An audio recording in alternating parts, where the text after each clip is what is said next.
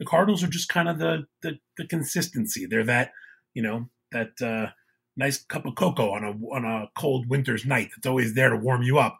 Uh, it's not the most exciting thing in the world looking at it from ten thousand feet up, but it's always there. You know, I don't think people have them in the same uh, stratosphere with the Dodgers. Now, I'll be interested to see sort of where they compare going into the year next year with a team like the Padres, who's this big, hot, young, up and coming team with some star power with Machado and Tatis. And, you know, I think the Padres excite people more than the Cardinals.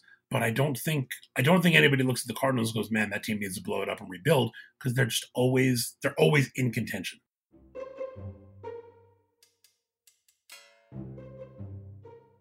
Hello, everybody, and welcome to the best podcast in baseball brought to you by Closet by Design. I'm St. Louis Post Dispatch baseball writer Derrick Goold, joined this week by executive reporter and MLB insider for MLB.com and the MLB Network, and he's a friend, Mark Feinsand. Mark, thank you very much for joining me. First off, what is your initial impression here a few days into free agency? Is it going to be chilly? Is it going to be frigid? Is it going to be baseball's ice age? I'm sorry, I didn't realize free agency started yet. I've, I've been waiting. For uh, I think ice age might be a little too strong, but I think it's somewhere between frigid and ice age. I just think there's so much uncertainty right now um, in the sport financially, coming off of the pandemic shortened season. Obviously, teams took a bath in terms of revenues this year. Uh, I'm not going to get into the whole, you know, league versus players association and who says who lost how much money. I think it's very clear the industry as a whole lost a lot of money this year. Uh, you know, not being able to put a single fan into the stands until the NLCS uh, is is damaging. There's just no question about it. So, um, you know, some teams certainly rely on their in stadium revenue a lot more than others. Uh, you know, the teams that have monstrous television deals probably you know, also get big attendance. And so there was a lot of money lost there too. But some of the teams, and I'm thinking of teams like the Brewers or uh, maybe the Indians, um, who really rely on that in stadium revenue, uh, this was a really bad year. And I think the the first thing that you can see to give you an indication of what this winter could look like was the Brad Hand situation. This is mm-hmm. one of the top three or five closers in the game who was basically put out there for the other 29 teams and said, here, if you want him on a one year, $10 million deal, you can have him. You don't have to give up anything. And nobody claimed him. And just a year ago, we saw relievers, right? Will Smith got a bunch of money and, and Drew Pomeranz got a bunch of money. Uh, and, you know, here you are where a team just has to make a one year commitment for 10 million for one of the best closers in the game, and nobody was willing to do it. So that was a uh, sort of a stark indication to me of what this upcoming winter could look like. Let me play contrarian though to the hand thing and just get your thoughts on this. Is is it possible that there are teams that could afford him for one million or for one year at ten million, but didn't take him because they think they can get him for less as the market craters? Is it possible that some teams just passed on him strategically, not financially? Sure, I think that's possible. That's possible, but now now he's out in the free agent market, right? And right. first of all, when you have a guy like him at 30 years old who's had the success that he's had, it's hard to imagine he's going to have to settle for a one year deal. He may get a lower AAV than $10 million uh, right. if he signs a two or a three year deal. But I, I, if I had to take an over under on what he gets guaranteed money off of this market, I'd have to think it's over $10 million.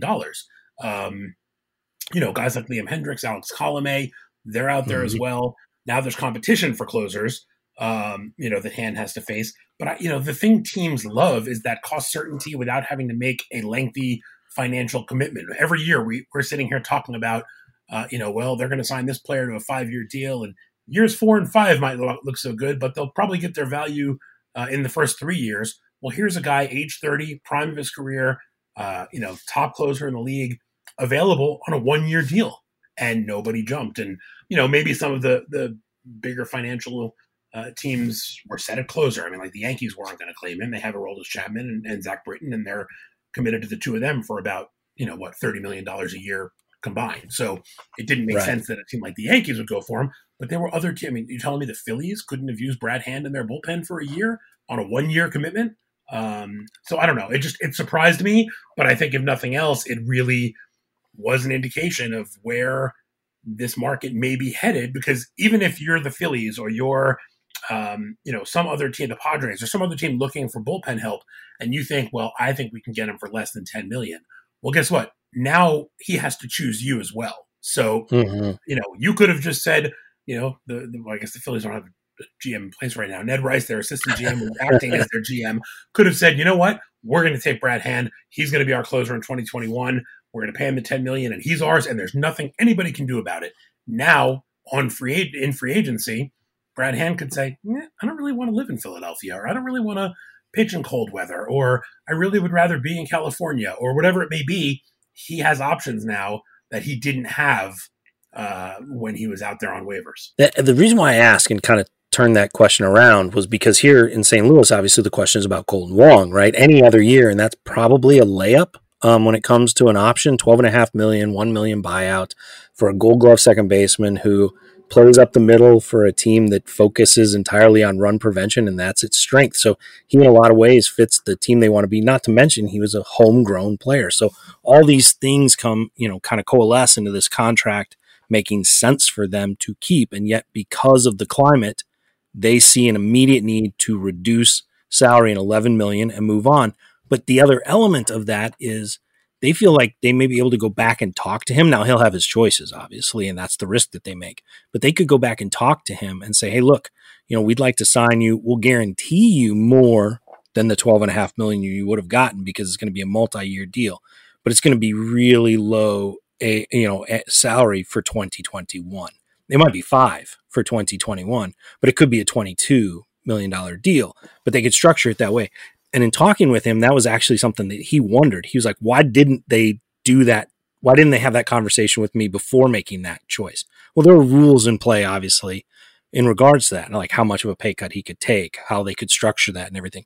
But by going into free agency, now they let the market kind of dictate that. And I, I, think that's an interesting element of of what's ahead for us is not just what the guarantee looks like, but what that salary in 2021 looks like. I think you're right. And I think you're going to see a lot of free agents, at least those who don't sign one year deals. And I think we're going to see an abundance of one year deals uh, mm. this winter as as both teams and players and their agents look ahead and say, let's bite the bullet for this year and hit the free agent market again a year from now when hopefully uh, you know there's a vaccine and there are some people back in the stands and and revenues look a little more normal uh, and teams might be more willing to spend a year from now.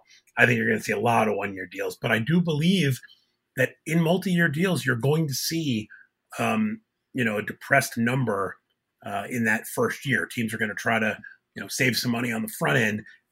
It does. It counts all the same in terms of the luxury tax. That's an AAV thing. So right. If you sign it, if you sign a player to a two-year, twenty-two million dollar deal, and you give him five in twenty twenty-one and seventeen in twenty twenty-two, your luxury tax number is going to be 11 both years. But in terms of cold hard cash, that's going to be a big deal. And I think, you know, for a lot of these teams, cold hard cash is going to be the thing they're most worried about uh, because they didn't have the same revenues come in in 2020, and they don't know if they're going to have the same revenues come in in 2021. So um, I think you're going to see a lot of people get very creative. Um, it's almost too bad that Scott Boras doesn't have a ton of clients this winter because nobody gets more creative than Scott Boras. and I would have just been entertained watching him uh, try to structure some of these deals to make sense financially, or even if it didn't happen, just to hear the pitches that he was giving to teams around the league. Uh, here, here's how you can afford this guy. You know, pay him six million this year and then thirty nine million next year, whatever it may have been. That would have been entertaining. But I think there's going to be a lot of creativity necessary because I don't know if you're planning on, on asking this or getting to this, but Right now, we have about 180 free agents on the market. Mm-hmm. December 2nd is the non-tender day. Yeah, I would have more than. I would anticipate crazy. there could be 100 more free agents on the market. Yep. Right? I mean, yep. if every team non-tenders an average of three to four players off their roster that day, you could have 100 more players flood the market. You could have 280 players on the free agent market. That's more than a third of the league. So, well, you could you have know, you could have more than that. You could have 300 because you're going to have some of these guys coming off the 40 man here shortly. Yeah, right. right. Make room for prospects. And yeah. so you're going to have these six year free agents or these double DFA'd guys who can opt for free agency. I, I think it's a really, it's going to be, I, I, wrote a little bit about this last week um, that said, you know, look, the, the teams that are letting players go are actually a self fulfilling prophecy. They want to spend less So what are they going to get to do? There's going to be more supply than demand. So they'll be able to spend less. It's really kind of an issue from the player's point of view, I think. Uh, it, as well, it should be. I mean, I, you know, if I was running the player association, or if I was a, a high up, you know, executive of the PA, I'd be very nervous about this winter.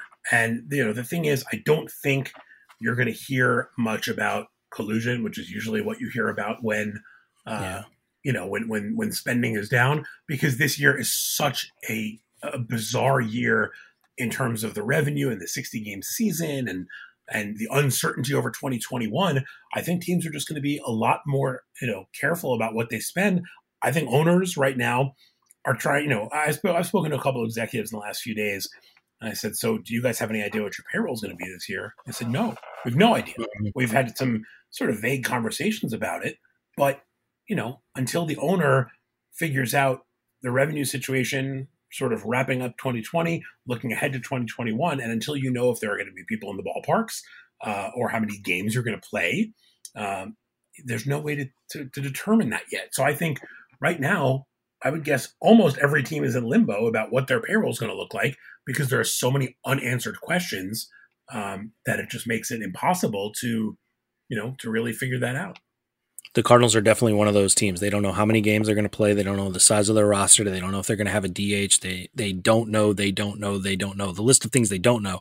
is very long, and all of that contributes to a budget that they don't know. Even though now they're into their fiscal year for 2021, those conversations that you have with executives are one of the more fascinating things of the many fascinating things that you do um, and provide for MLB.com. And I want to ask you about that but after I tell people about our sponsor. Imagine your home totally organized. Closet by Design specializes in custom closets, pantries, laundry rooms, garages, and more. Now get 40% off plus an additional 15% off. Closet by Design of St. Louis, 314 733 9855. That's 314 733 9855. Closet by Design, the official sponsor of the best podcast in baseball. One of the recent articles you did, Mark, for MLB.com was an executive poll um, about the best free agents like Realmuto, Springer, you know, who are the best guys on the market based on the opinion of anonymous officials. And in in structuring that, and I don't know the timing in which you did that poll, but I wonder what the feedback was you got from them in terms of like caveats, like, well, this is the guy who in a normal off season would be the best, or this is a guy if we all had a full season, we would all chase after. Did you hear things like that as they ranked them? So the question, excuse me, the question that I asked them was very simple. Who is the best free agent this offseason and why do you think that? Uh, I didn't put any, you know, in a normal season, in a shortened season, coming off a shortened season. I just put it out there because the last, what made me ask this question and think about it was last year, it was very clear. Everybody thought that Gerrit Cole or Anthony Rendon was the top free agent. The year prior yeah. to that, it was Bryce or Manny, which one you got. Um, so in both of the both of those off seasons, it's a very binary question: A or B. Those those are the only options. This year, I was talking to somebody and I said, "Who do you think the best free agent is?" He said, "I bet if you asked twenty people, you'd get at least four different answers." I said, "You know what? I'm going to do that." So I did, and uh, you know, most of the people who gave answers weren't necessarily saying you know, the one thing you heard a lot is, well, it depends on what your roster looks like and and you know what what are you in most need of, right? Do you I mean there are several players who would make every team out there better. Um, but you know, just just if you could pick one, who would it be? So mm-hmm. 21 people I ended up speaking to, 10 of them chose JT Realmuto as their top guy. Six chose Trevor Bauer, four chose George Springer, and one chose DJ LeMahieu. And you know, the one thing um, it was interesting to me that that while Realmuto was the winner, there was not a majority for any of these guys, right? Um, yeah, yeah. So uh, none of them got. They had to win the electoral college. Exactly, so exactly. Realmuto you know, had to win the electoral college. That's exactly right. That's um, topical. Topical. That's I like that. That's is there an election? No, let's not get into yeah. Um, so, so I think you know what I heard from a lot of people was Realmuto is is a really he's almost like a unicorn because the top catcher in the league doesn't usually get to free agency, right? When's the last time that the best catcher in the league hit the free agent market? Uh, maybe Pudge Rodriguez. Am I missing somebody in there? I mean, Yadi's never gotten to the free agent market during his prime. Um, um, Paul Lo Duca did, right? Yeah, but Lo Duca But was he the best? I don't know. Was That's he, a tough was he a game changer like uh, you know, like JT Realmuto or, No. or or somebody like that? Um, probably not. So Buster Posey never did. right, Posey signed his extension before he got there. So I just you know, Brian McCann got a big deal from the Yankees, but was he the best catcher in the game? Uh, you know, probably not. Molina was, right? Right. So um, Joe Mauer never got out there when he Right. was in the peak of his thing. correct, correct. Um, I mean, Grandal got out was there. close. Jorge Posada got out there once, but I think he was uh, he was probably a little past his prime. And, and besides, at that point, I don't think anybody really believed he was leaving the Yankees anyway. Um, Right. But le- the point is, it's very rare. It's very rare for uh, for the best catcher in the game to hit the open market, and so um, you know the fact that Realmuto is out there is uh, is is notable. Um, so that was number one. Number two, the fact that he can run and field and hit. He's sort of the do it all catcher, which is Mhm. also sort of unicornish in this game these days. Um, you know, guys, either, you've either seen the Posada Piazza types who were all hit no glove, or you've seen some big time defensive players who couldn't really hit. Um, it's very rare that you have a complete player. So that was one thing that was very, um, you know, sort of the overwhelming reason why uh, Realmuto was the number one. Bauer was the number two, and everybody said, "Look, if you, you know, every, every team needs an ace, right? Even teams that have the best pitching staffs could add Bauer, put him in his rotation, and be better." Um, Yep.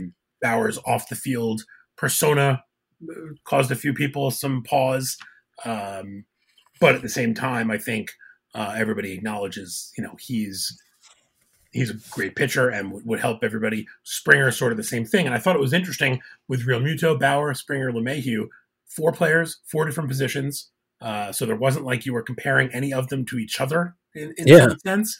Yeah. Um, you know, everybody looked at Springer as an as an impactful player. Um, and, you know, some people said if it weren't for Realmuto being there, I would definitely have taken Springer or uh, whatever it was.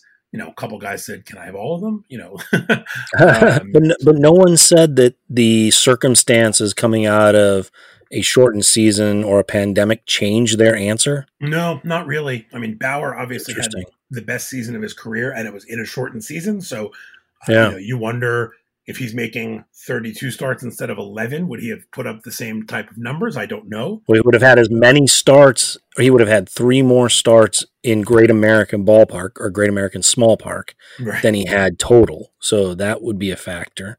Yeah. Um, he would have had to face the Dodgers, you'd think, in the NL West, as opposed to the meek lineups of the NL and AL Central that produced four Cy Young finalists and leaves a bunch of us scratching our head. Um, so, I mean, that has to be baked into it. Yeah, of course. I, I, it's all baked into it to some extent. Um, you know, I- heard in a vacuum, I bet on Bauer having the most single season impact for a, a good team in 2021, but Springer being the safest bet, uh, you know, of, of the group. But again, Realmuto, the positional rarity race seemed to be the thing that um, that was overwhelming. The other thing that I heard from a couple of them was Realmuto is the only one of the free agents on the market this year who can make the claim of being the best player at his position, free agent not. Right? I mean, as Yeah. good as Springer is, as good as LeMahieu is, as good as Bauer is, you can come up with somebody else in the majors you would take over them at those positions. Realmuto is the only one where you say there isn't a catcher in the majors better than JT Realmuto right now, and that's um, you know that's something that can be factored. So, you know, when you look at these four guys, maybe you throw Marcell Ozuna in there. Those guys should get paid. Those guys shouldn't have a huge problem finding very nice deals. We saw even in the middle of this odd season, Mookie Betts landing a $365 million contract. Now, Mookie Betts is different than everybody else except for Trout, right? I mean, he's arguably the second best player in the game. Um, so, and he was on a team in Los Angeles that had a lot of money and could could afford to do that. Um, so, I think a lot of it's going to come down to which teams are willing to spend, uh, and of those teams that are willing to spend, who needs these positions, right? I mean, you're looking at uh, some teams, and you'd say, well, you know, Team A has money to spend, but they don't really need a center fielder, or they don't really need a catcher. Um, so sometimes the positional factor goes into, uh, you know, who's who's going to be in play. I mean, I remember, I know you remember uh, when Albert was a free agent, mm-hmm. and there was some buzz going out there that the Yankees were going to make a play for Pujols. And I said, wait a second. Mark Teixeira has six years left on his contract at, you know, $26 million a year, whatever it was. They're not getting Albert Pujols, but it became a story for like two days because mm-hmm. Brian Cashman had acknowledged he had spoken to Dan Lozano, and everyone was like, "Ooh, the Yankees might make a play for Pujols." It's like, no, no, they they don't. The, the, every GM talks to every agent at some point just to check in, and like because if they, you know, let's even a, even a GM of a of a team at the bottom of the list on budgets, right? Yeah, they talk to every agent as well because what if you find out that some free agent who you thought was going to cost twenty two million dollars a year ends up signing for $13 million a year and you never call the yep. agent just to check in, you're not doing your job, right? So th- that's why I always love the stories and I, I, I caution every reader, every baseball fan, every hot stove junkie that I know or meet and say when you see a story that says team A has spoken to the agent for player B, just ignore it because every team talks to every agent because that's yep. their job. that's their job. You're my so, hero. So so I, I learned my lesson when I covered hockey, and I was told by an agent that he had talked to the Blues about a certain player. I'm like, wow, that be that's huge news. I mean, this this player was a former captain, was you know a play a winger that they needed, and I'm like, oh well, that that would be big news. And I learned to ask the follow up question because as soon as I did, like I turned, you know, the agent said, well, I spoke to them. I'm like, yeah, but did they speak back? right. and he goes, "Oh, uh, well." I'm like, he, I'm like, you called them, but did they call you back? Right. And that's always the question because you know, of course, the the Cardinals are going to talk to every agent. This is not news. This is their job. This is predictable. We could break that news right now. Cardinals are going to speak to the agents of free agents. That's that's called due diligence. That's called you have to make the call, check in. Hey, you know, we'd be interested at a certain price, or you know, hey, just wanted to see what you guys were thinking, whatever it may be. Uh, they all speak. So yeah, the idea that uh, that that is actually newsworthy always makes me laugh because it's not.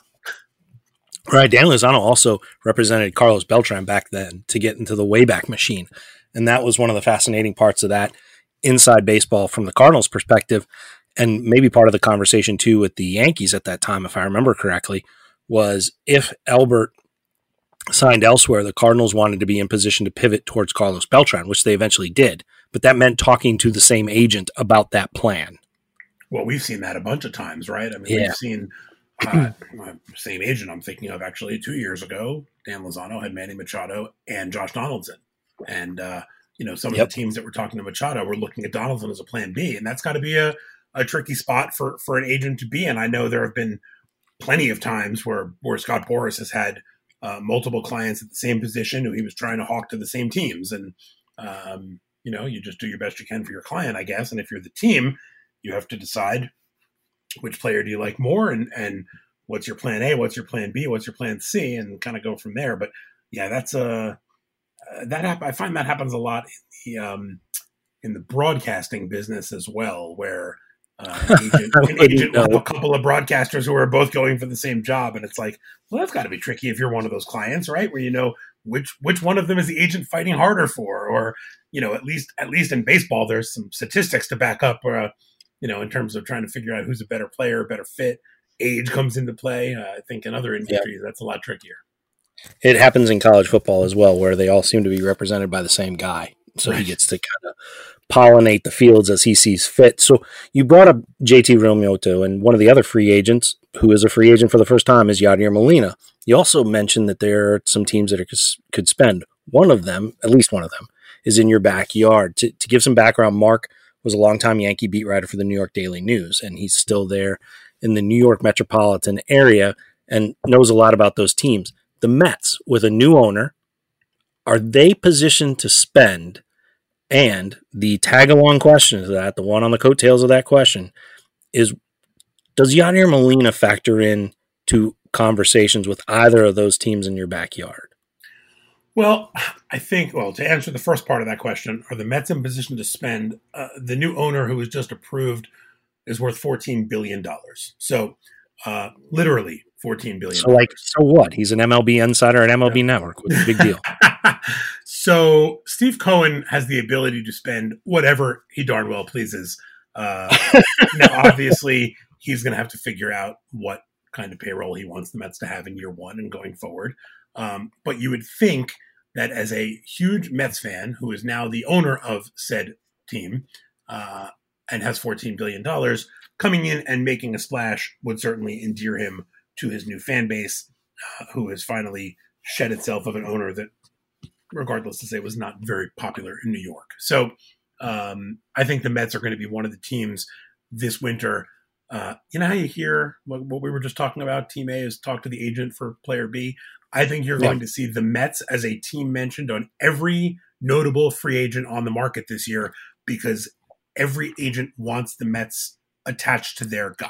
To be a stalking horse at the very least. Because, you know, it's sort of the way that the Yankees have been treated for years of, you know, yep. people have said you always want the Yankees and Dodgers in on your guy because it just drives up the price for everybody else. Um, yep. That's going to be the Mets. Quick sidebar to that. Yeah. Quick sidebar to that. As far as, as long as we're talking like, you know, inside hot stove um, journalism talk, sometimes the Cardinals get dragged into that, right? Because A, they do their due diligence, so it's not misleading to say they spoke to the agent, but also because they won't comment. So, because they won't say no. Right. And well, they won't last- say yes, they won't say no. And so some agents know this and they'll say, "Well, we spoke to the Cardinals, or the Cardinals are interested in my guy too, or the Cardinals have had con- not interested, have had conversations about my guy too." and it it can be frustrating from my point of view because it's like no they're not no no that's not no but they're not going to say no and the cardinals aren't going to comment on it which is fascinating because i think that's it helps. And now they're not the big spenders that these other ones are to drive up a price but they can be a convenient um what is that called? Secret team or mystery team. Mystery they can be a convenient team, sure. mystery team because they're not going to comment. You know they're not the big spenders but they're also not the lowest spender. So it's when you hear that the Cardinals are interested in a player, it's not unreasonable to think that that's true. Whereas, you know, if, if the mystery team people were speculating, oh, I think the Rays might be in on George Springer, you know mm-hmm. that's not true. So I think the Cardinals are one of those sort of mid level teams that it's believable that they could be in on a guy. Um, and and the fact that, the, that they won't shoot it down. I will say, yeah. league wide, uh, teams have gotten a lot better. All thirty of them at not commenting.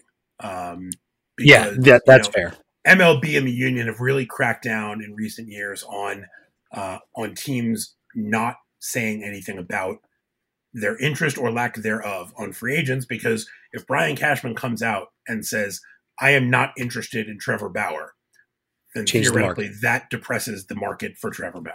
It takes yep. the big market out of there. Now there have been certain times where uh, teams have come out and made statements like that because a it wasn't going to really impact the market, and b it was just obvious. Sort of like what I said about Pujols and Teixeira before. Like Brian Cashman could come out and say we are not interested in signing Albert Pujols because we got that guy. We have this guy here, right? I remember, you know, two years ago, uh, everybody desperately wanted to attach Bryce Harper to the Yankees. They just wanted that. That was like they have to get the Yankees involved. And after a while, Cashman finally came out and said, I have not spoken to Scott Boras about Bryce Harper, and I don't have any plans to. Like he is not in our or or he would say, I am not pursuing outfield help. I don't think he ever mentioned Harper by name because because yeah. of the rules and he respected the rules. That's what it was. He said, I am not looking for outfield help. And that was sort of like he can't say it any plainer without, you know, writing Bryce Harper's name in the sky with a skywriter. So um, you know, teams have gotten a lot more careful about that, and rightfully so. I think you know it's part of the CBA, and they should live up to that. And uh, you know, that's that's fine. It frustrates people like you and me when teams won't even off the record kind of give you their their thought process. But fortunately, there are still enough places to get some thought process from people that it's uh, we can we can still keep the fans fairly well informed fairly well informed. So, which brings us back to Yadier Molina. There are three teams in addition to the Cardinals who have reached out um, at as last check. Um, I spoke with his agent and I've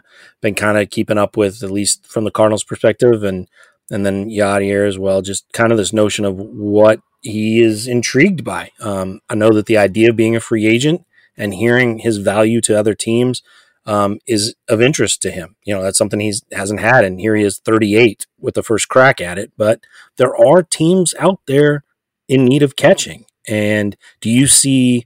Um, it sure sounds like you're kind of drawing a line between the Mets and Realmuto. Are you saying that they've talked to his agent? Is that what you're reporting?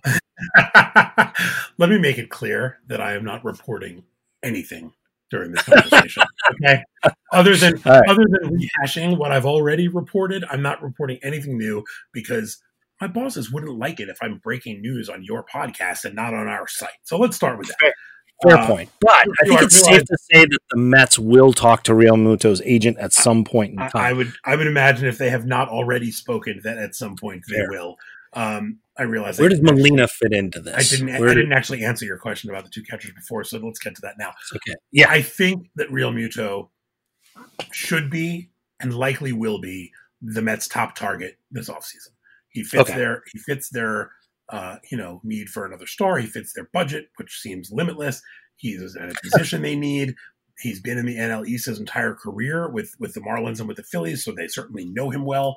Um, and I think he makes the most sense for them uh, above anybody else out there on the market. So I think the Mets will certainly, you know, focus on him. Now, look, there was a story the other day and had a Philly, you know, source close to Realmuto says he was not really keen on the idea of playing in New York.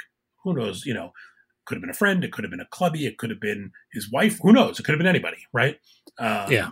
I don't usually hold much, put much stock into those stories because uh, Mark Teixeira supposedly didn't want to be a Yankee. Mike Mussina supposedly didn't want to be a Yankee. Um, uh, CC Sabathia supposedly reportedly wanted to play in California only. Uh, I've just seen enough of these things throughout the course of my time covering. You know, Bryce Harper didn't want to go to Philly. Um, I've seen enough of these things that uh, the the friend of player X says player X doesn't want to play in city Y. I just I, I usually because you know generally speaking, if the team then says, okay, here's 20 million more, and that's now 30 million more than your closest um, competitor, he'll learn to love New York, right? So if I had to predict right now, just a prediction, I'd say Realmuto goes to the Mets. Where does that leave Molina with the Yankees? You know, I wish I knew what Brian Cashman was thinking on the Gary Sanchez front. I mean, Gary Sanchez is um, has replaced um, everybody as the most polarizing player in New York. He is now the guy mm. um, who some Yankee fans think back to what he did that summer he came up when he had 20 home runs in 50 games, and you know he's he's been an All Star and he's and he's won Silver Sluggers and he's shown this great potential. And then he has seasons where or, or stretches like he did this year where you know the old uh, couldn't hit the side of a barn right if you're standing in front of it or couldn't hit water if you were hitting off a boat that's what he looked like part of the time this year. So, um, you know, could the Yankees try to trade him? Sure. You'd be trading him at his absolute lowest point. Uh, I don't see them non-tendering him, you know, despite all of the non-tenders that I think will be out there. Um, so, if I had to guess, I'd say Gary Sanchez is probably part of the Yankees catching equation going into 2021. Um, and I just, you know, as an outsider, now you would obviously have a much better uh, opinion on this than I would. Um, from an outsider's view of St. Louis and of Yadi, I find it hard to see him playing anywhere else. Now, we've said that about other players before, and then all of a sudden, some player is playing the last two or three seasons of his career in some strange looking uniform, and it seems odd and everything else. Um, it just seems like the Cardinals would take him back. He would go back there. It's just a matter of working out a deal to keep him in that uni for however many years are left in his career. Yeah, I think that's where this is likely headed. It'll be interesting because he wants two years, and that might be actually where the Cardinals have the edge, right? Because they it goes back to the notion of they know him well. They know him they know him better than any other team, or at least they better. And uh, their comfort level of going to two years with a catcher who's 38 might be a little bit greater than other teams who might want to go one and one or right might want to go the one with a vesting option, or might just want to go one and then see how he bridges them to a younger catcher. Um, he's going to want to play, and he's going to want to play a lot, and he's going to want to have a say in how games are called, and he's going to want to have a say in how often he plays, and he's going to want a two-year deal. And the place where that is most likely to happen is the Cardinals still.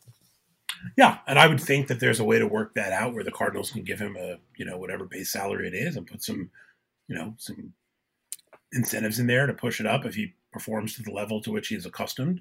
Uh, mm-hmm. If he has confidence in himself, then those wouldn't be issues, whether it's plate appearances or uh, games, you know, innings caught or whatever it may be. Um, you know, basically just protecting themselves against a 38 or 39 year old getting hurt, which right. seems to happen from time to time. Um, Especially at that position. Well, actually, we don't know. We don't know at that position. We have no history because there really hasn't been somebody that old to play that often. Um, you know, so we don't know. Yeah, I mean, by the time Posada was that age, he was mostly a DH. So uh, you're right. It's uh, it's sort of like watching Tom Brady play quarterback. You're like, well, how does he compare to other 43 year olds who have played quarterback? Oh, wait, there haven't really been any. So um, yeah, you know, it's it's you're right. It's it's sort of uncharted territory. Uh, it's interesting to me. Last year, Scott Boras was you know sort of the agent of the year in terms of the pure number of big players he had, and it seemed yeah, like massive. he was controlling the entire marketplace for for much of the winter. You know, aside from maybe you know two or three like Josh Donaldson, a couple other guys who were out there this year. Who's one of the most important agents on the market? Melvin Roman.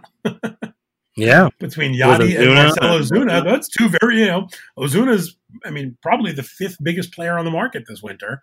Um, yeah, you know, Fascinating. It's, it's interesting to see uh, a guy like that have the chance to, you know, and obviously he had Ozuna last year, but Ozuna had the qualifying offer attached to him, and uh, and I think that that dinged his value a little bit this year. He has no such uh, draft compensation attached to him, and, and he's coming off of a, a, year where he led the league in home runs and RBIs, and uh, had a nice postseason. And you know, Marcell Ozuna's value is probably not higher ever than it is at the moment. So uh, it'll be hmm. it'll be interesting to see how what kind of deal he lands. I think one thing that could impact him the lack of a DH in the National League, if that's the way indeed that it goes, um, as it appears right now that it's going to go, that could chop out a number of teams from his market. Uh, yeah. Because I know he won a gold glove in, in Miami. I'm still not quite sure how that happened because uh, I've watched him play defense the last couple years. I've talked to a lot of scouts, I've talked to a lot of executives. I mean, I'll rate him as sort of like the kindest evaluations of him are average uh, mm-hmm. and and many of them are below average. So there's no question. There's no question what he provides offensively. He is a a beast, and he can go out and he's a threat every time he picks up a bat. Um, but if there's no DH in the National League, that's gonna that's gonna impact his value a little bit. I would think. There are maybe a dozen Cardinal fans listening to this podcast right now, going, "What? Who are you talking about?" because that guy was not the cleanup hitter for the Cardinal. Not the. I mean, he had a ferocious swing, um, but he did not have ferocious production when he was with the Cardinals. Now he's limited by his shoulder. That was part of it, but there has to be more to it. I mean, he just was he he was below average as a cleanup hitter for the for the Cardinals. His production was uh, was below 790 OPS, which is just. I mean, that's not the guy that you have batting cleanup for you. So the description you just gave is a little bit. Uh, there, there's some fans having some cognitive dissonance going wait a minute who is he talking about again? Look there's no there's no arguing what what ozuna did for the braves this year right? 18 home runs no 56 rbis led the league in plate appearances led the league in total bases 431 on base. He hit 338 his ops was well over a thousand. Like could have won a guy, triple crown. this guy was a monster this year and everything that he didn't do in 2019 and look he had a decent year right? Yeah. In 2019, 29 home runs, 89 RBIs, 800 OPS. Like certainly a, a you know a good but not great player. Going into a contract year, you're looking at those numbers and you're going, well, he still hasn't come close to that 37, 124, 924 OPS he put up in 2017 with the Marlins before he got traded to the Cardinals. Um, you know, the two years in St. Louis, he never even approached that year, right? That that year with the Marlins, everybody went, "Wow, this guy is just a beast." And you know that they had him and they had Stanton and they had Yelich and all, and you're going, "Wow, this is like the best outfield I've ever seen potentially." Um, and then he gets traded and puts up two good but not great years. Well, this year in the 60 game sprint season, he had a great year.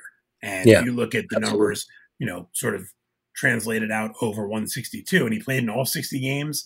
Um, if you you know translate that over 162, you're looking at a uh, you know, you're looking at a 45 home run, 130 RBI season uh, with an OPS over a thousand. So, uh, yeah, I'm, I'm, sure there you could probably pick that out for a lot of players who uh, in one city are revered for what they did, and in another city, people are going, "Who are you talking about?" Yep. Yeah. Yeah. Um, you uh, we spent the season classified by tiers. Um, you know, throughout the year, if you were tier one, you were a player and tested constantly, or you were in that tier one bubble, clubbies, managers, coaches, players. Tier two was more executives and support personnel, and tier three was mostly media. Um, that was how they designated us at the ballpark for where we could go, how often we had to be tested, what kind of tests we had to take, and all of that during the season under a pandemic. So naturally, one of your first stories about free agency then goes and sorts the players by tiers, right? Well, I was tier four, which was people who stayed home all year and didn't step foot in the big league ballpark. So got it. Uh, got it. it. was. I did. I uh, uh, I saw a lot of big league ballparks. I drove many many miles. Did you Did you actually drive the entire schedule? I did. I drove the entire schedule except for San Diego. Eight thousand miles around, eighty one hundred miles. You know, I've often told people with love and sincerity that I think you're a lunatic sometimes. Um, yeah. This just cements it. That's I mean, I understand in the Central you can do that. Um, whereas, like even in the A, even if you were covering an AL East team, that would involve you know th- two drives or three drives down to actually three drives down to Florida. Um, mm-hmm. and and everything else, and that could be to be a little more mileage. The Florida trips alone would be, you know, over six thousand miles. Um, but that's crazy. You're a uh, you're like you're like Cal Ripken. Yeah, I mean, I saw. I went to every game they would let me go to. I and the one and the three that they would not let me into the ballpark for, I was outside the ballpark. So which ones were those? Mm, the White Sox. The Cardinals had three games of the White Sox as they emerged from quarantine, and the White Sox would uh, not let me tier three in to the ballpark um, because of the infection rates in Missouri and because I had been in Wisconsin, and so their policy was not to let me in the door and so they didn't. Um, but I was I was outside. I did the zooms from outside, um, and then uh, watched the games from my hotel and did my best to report what it was like inside the ballpark. But yeah, I mean, I uh, I even drove to the World Series. I drove from here to the World Series and back. Wow. You know, just because it was, you were able to control it. I was able to control my surroundings. I was able to control decisions I made. And right. you know, flying from here to San Diego was like a reinforcement of like, okay, I get it. This that that was the right choice to make to drive. I mean, there were there were two really hard drives where it was back to back games. Um, Milwaukee one night, Pittsburgh the next, Pittsburgh one night, Kansas City the next. Um, but you know, it, it, it was like okay, but I can control. I I know I can make choices that uh, that allow me to stay at least give me a better chance to stay healthy. And you're one of the few baseball writers who probably didn't see his Marriott point uh, total suffer quite as bad this year. Oh well, yeah, that's true. I mean, sure, that's what we're going with. Yeah, that's the right side of 2020, right? I mean, that's uh, yeah, that's true. I, uh, I, got to know. In fact, you know, I got to spend a lot of time in a Marriott in Milwaukee. It wasn't planned, but I got a lot of time there. Probably more than, uh, more than you bargained for. Uh, yeah. All right, let's shift back from Marriott points and get back onto the tracks here. Uh, yeah, we put out a story with the top five tiers of free agency. Um, sort of looking at, yeah, I always find the straight out ranking of free agents to be sort of bizarre because it's, you know, again, beauty is in the eye of the beholder. So if you're a team that has a stacked bullpen, you may look at, um, you know, a, a, third baseman or a second baseman who maybe you know isn't quite as good as this top notch closer, but you, this guy's more value to you than this guy. Um, yeah. So rather than doing a one through sixty five, uh, we sort of picked our a group of sixty five players. We you know you have to just cut it at some point. We couldn't. I wasn't ranking tiers and writing blurbs for 160 free agents at the time. Um, Not so yet. Not, not yet. yet. Not yet. We'll have plenty of time to do that. That's true. Um, so we picked a list of 65 players and we kind of ranked them into tiers. Uh, similar to what you do in a fantasy league when you're getting ready for your draft and you say, all right, here's the, you know, the, the, the 10 top players. They, are your tier one, uh, tier two, tier three. So obviously tier one is a much smaller group because to me, we've already talked about all five of these guys. There are five premier free agents who stand out amongst uh, yep. this group as the top guys Bauer, Lemay, LeMahieu, Ozuna, Realmuto, and Springer. And I did these tiers alphabetically so nobody could say, oh, well, you put this guy ahead of this guy. Nope, it's all alphabetically. The alphabet did that for me. Um, but those those five guys um, to me really stand out as the top guys. The second tier, uh, you know, you've got some all star type players in there, guys who have either been all stars or, um, you know, have the potential to be all stars. Some of them are on the back end of their career, some of them are still in their prime, but guys who you sort of trust if you sign this player, you know what you're going to get out of them. They're consistent, they're solid, um, and you're bringing them in for a specific reason that you need help with this position or whatever it may be. And the guys I'm talking about are guys like Michael Brantley, Alex Colomé, Nelson Cruz, uh, Kevin Gausman, who was a little bit of a surprise getting a qualifying offer from the Giants. Yeah, yeah. Um, you know, Didi Gregorius. We had to add Brad Hand once he was uh, cut loose. Uh, you know, Liam Hendriks, another closer. So interesting, right there. You've got three closers: Colomé, Hand, and Hendriks, mm-hmm. who are all sort of in that tier two. They're the top three closers available this winter. Um, so I think you know you look. So you know it, it, these things shift year to year, but some really good, solid players who are out there. Tier three is sort of that next level of starting players who certainly will land deals, will help teams. Um, you know, Jackie Bradley Jr., Robbie Grossman, um, Joc Pederson, uh, Kolten Wong. Kolten Wong is in there. Um, you know, I think the fact that he had a down year offensively in 2020 is the mm-hmm. reason that I took him down from a tier two to a tier three. Um, you know, 675 OPS this year. Granted, it's it's a weird year, right? So I, I, don't hold, and I don't know that teams will necessarily hold a down year in 2020 against a guy just because of the unusual nature of it. Um, right. But it also propelled some guys where Taijuan Walker is a tier three in my list, and I don't think he would have been there last year, right? But he came in, yeah, yeah. He did well. 270 ERA, went to Toronto at the deadline and had a 137 ERA and six starts, helped them get to the postseason. Like, um, yeah. so I really solid. I mean, Rich Hill made millions off of that kind of thing. Yeah, you know, good solid guys who are gonna gonna have no problem landing jobs. The next category in tier four, there was a lot of sort of guys looking at a bounce back, uh, maybe some aging players. You know, all of a sudden you start looking at the ages in tier four 35, 37, 35, 38, 32, 38. Um, 35, 36, 37. So you're looking at more of those aging guys that don't maybe have the giddy up they once had, but certainly are still uh, contributors. I think one of the most controversial things that I've written, that I've gotten more heat for on Twitter and from other people, agents, executive, whatever. We did another one, another story where we ranked the best player at each position in free agency. Mm-hmm. Oh, left-handed okay. starter is tough. There is no monster left-handed starter on the market this year right? You're looking yeah. at you're looking at Jon Lester, who's 37 years old. You're looking at um, Mike Minor, is coming off of an awful season. You're looking at Robbie Ray, who's coming off of an awful season. You're looking at, at Jose Quintana, who's a little younger, but has had, you know, not, you know, he, real issues with the Cubs. Yeah. One, one start. He's, he has not approached what he did with the Cubs.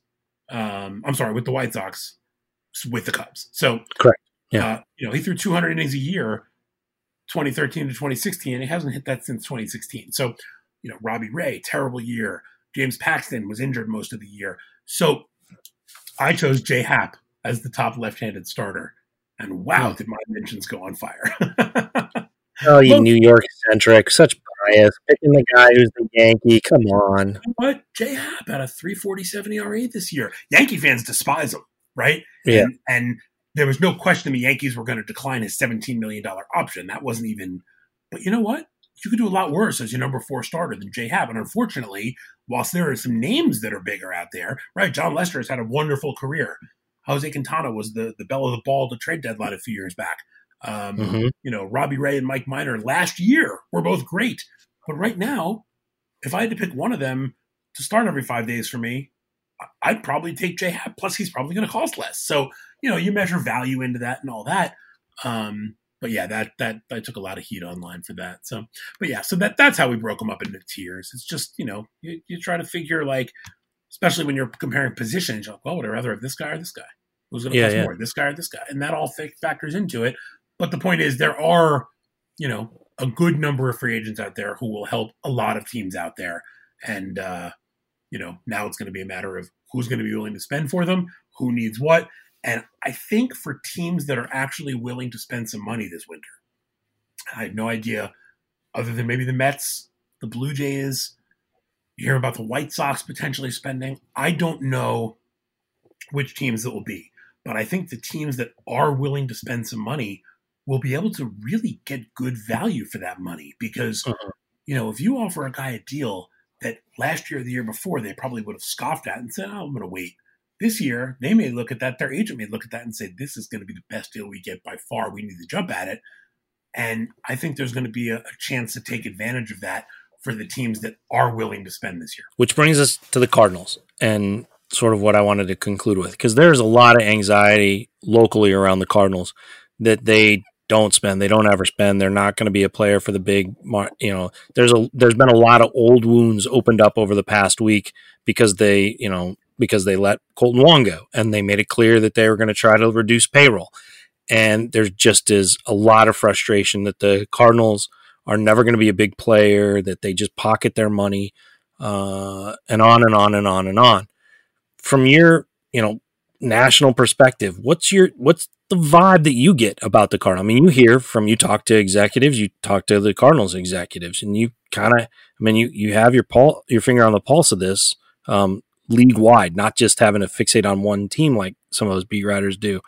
What's your sense of them and where they could be in this sandbox of free agency? when they got rid of Wong, I had one executive speculate to me that he thought they did that with an eye on actually spending to bring in a free agent. Um, you know, fill the second base hole a little bit cheaper and then go spend some of that money you saved on somebody else. And I said, Springer? They said, maybe. Um, no, keep in mind, this was not a Cardinals executive, obviously. So this was not a matter of like internal plans. This is just somebody from another club speculating about how they view that roster. I think the Cardinals have to go out and get some outfield help. Um, that's not exactly breaking news. Um, you know, they were 14th in the league in runs scored this year. Their outfield had a collective 677 OPS, which is not very good. I believe that was 12th in the National League. Um, you know, third base is another spot that they can look at. I think, given the number of players on the market, that's even as we discussed earlier, going to get far greater uh, once the non tenders take place. I think there's going to be an opportunity to bring in some talent and not have to break the bank for it. And I think the Cardinals will be in that mode. I think about what the Twins did a couple years back. They sort of laid back in the weeds for the first couple months of, of free agency. All of a sudden in January, they signed Odorizzi and they signed um, uh, Marwin Gonzalez. They signed a couple other guys, and then they got a couple guys on one year deals um, who were contributors. And all of a sudden, you looked, and, and, the Twins had added like five quality big league players, uh, you know, at a pretty reasonable price for all of them. They just waited out the market. Lance Lynn, Nelson Lance Cruz. Lynn, yep, no, right. So I think this year you're going to have a lot of teams trying that approach of waiting out the market, and at some mm-hmm. point, teams and players are going to have to as Brian Cashman loves to say, they're going to have to dance the dance and decide who their partner is going to be. Um, but I think there is an opportunity for the Cardinals and any other team that's even willing to spend moderately to improve their roster. Um, you know, could George Springer wind up with the Cardinals? I don't think it's impossible. I don't think it's it's absurd. Could I see it more likely that they sign a Michael Brantley? Probably. Uh, but Michael Brantley would be a nice a nice addition to that outfield in St. Louis. So I think there will be a lot of outfielders looked at. I think you'll hear a lot of names. Um, like you said, agents are going to love putting the idea that the Cardinals are in on their guy out there because the Cardinals won't shoot it down. Um, but I think there are some very good outfield options out there that aren't going to cost a ton of money uh, that would make the Cardinals a markedly better team. What's the what is the view of the Cardinals in more general terms too? I mean, do you, do you know is are they seen as a secondary contender? Are they seen as a as a fading contender? Are they seen as um, a metronome of contention? Are they seen as cheap? What what are how are they viewed um, sort of out there in the in the in the other world of you know beyond St. Louis I think they're certainly viewed as a contender uh, almost every year you know, the National League is tough because that team out in LA that just won the World Series is always viewed as the overwhelming favorite in the National League, right? Every year you go in and you're like, okay, who can compete with the Dodgers? Even, whoever wins the East, whoever wins the Central, do they have a chance to beat the Dodgers in the playoffs? Um, you know, Atlanta has certainly put together a nice run, and they're starting to be a team that that people think is is going to be an annual contender, you know, type of team, just given the young talent they have. Um, you know, the Cubs, most people kind of feel their window's just about over. Uh, even though they won the division this year, you know, a lot of talk about Kris Bryant getting traded. Bryant, Baez, Contreras, guys are all going to be free agents next year. Like that core group that won the World Series four years ago, all of a sudden, excuse me, all of a sudden they're not signed for very long, and that window could close. There's a lot of talk about are the Cubs going to increase payroll? Is Theo going to be around a year from now? Like just all sorts of talk about uh, sort of their future being a little bit shaky. You know, the Reds are one of those teams where you're like, "Ooh, they're they're making a move," but then all of a sudden now they're losing Trevor Bauer. So, uh, you know, what are they going to do to replace him? if they lose Trevor Bauer, which everybody expects will happen, well, so that's a huge hit for them. The Cardinals are just kind of the the, the consistency. They're that, you know, that uh, nice cup of cocoa on a on a cold winter's night. It's always there to warm you up. Uh, it's not the most exciting thing in the world looking at it from 10,000 feet up, but it's always there. And I think no one was really stunned that they made the playoffs this year. No one would be stunned if they make the playoffs next year. I don't think people look at them as cheap because they've done a pretty good job of uh, of keeping their own guys. I know Albert left, but they had given Albert a seven year contract first before he left. Um, you know, they've they've re-upped with Yadi every time that he's been, uh, you know, potentially coming up on his contract. They traded for Goldschmidt and gave him a big bag of money. So I mean, they've they've made the moves. Um, but you know, I don't think people have them in the same uh, stratosphere with the Dodgers. Now, I'll be interested to see sort of where they compare going into the year next year with a team like the Padres, who's this big, hot, young, up and coming team with some star power with Machado and Tatis, and um, you know some some young pitching, and uh, you know I think the Padres excite people more than the Cardinals. Um, but I don't think I don't think anybody looks at the Cardinals goes, man, that team needs to blow it up and rebuild because they're just always they're always in contention. So what then? Let's conclude here. When you think about the tiers and you think about all that we've discussed here, you know, as far as being strategic positioning for spending, what what move would the Cardinals make that might make them different? Is that Springer? Um, Pederson is one guy I've brought up because one of the things that the Cardinals are slowly warming to is being a little bit matchup oriented, like the Dodgers right. and the Rays are, because they think that that might be cost effective for them, um, where you get two per- people into one position.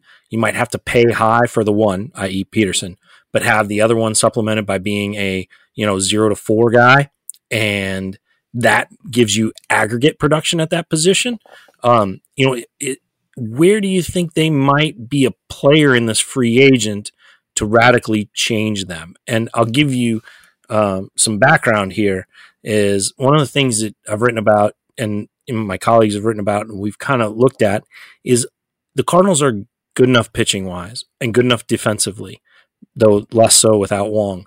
That if they just get average, just average offensively, then they're a better looking contender. Now, are they gonna win a sprint with the Dodgers? No. But can they beat the Dodgers? Well, the Rays did a couple times. Right. And that's what the Rays the Braves, were. The Braves were three and one against them, right? They were up three and one. The Braves until, were. Yeah. Um, you know, I, I think I'm not sure that I would go and get a Springer, only because if you go out and spend the money on Springer, and again, this is all based on a budget, which I have no idea what it actually is. So I'm just no one does throwing darts at a wall. Mozeliak doesn't know, so you're cool. But let's assume you sign a Springer. Theoretically, that's going to hurt your ability to go out after a whole bunch of other guys. I think back to the Red Sox 2013 season when they won the World Series, and they against made, the Cardinals. They made. I that's correct. I made. They made. That I'm sure you all wrote about this and read enough about it. They made six free agent signings in that year. You know, leading into that season None of them mm-hmm. were sexy. None of them were big, but they all fit what they needed. There's guys like Shane Victorino and David Ross and Koji Uehara. You know, it was it was nothing. You know, Jonny Gomes. There was yeah. no there was no six year deal. There was no twenty five million dollar player. They went out and identified six players that they thought filled needs that they had and helped them fill those needs. So to me, if you look at guys like Kike Hernandez, you look at guys like uh, Joc Pederson. Okay, we're just naming Dodgers now. Um, you know, Jake Odorizzi. You look at well, Odorizzi is going to be costly. I think even coming off a bad year, he's got enough of a track record that I don't think he's going to be um, very inexpensive. But if you look at guys that you can get on short term deals, Kluber. right? Corey Kluber is going to be a, a, a, big gamble for somebody out there this year.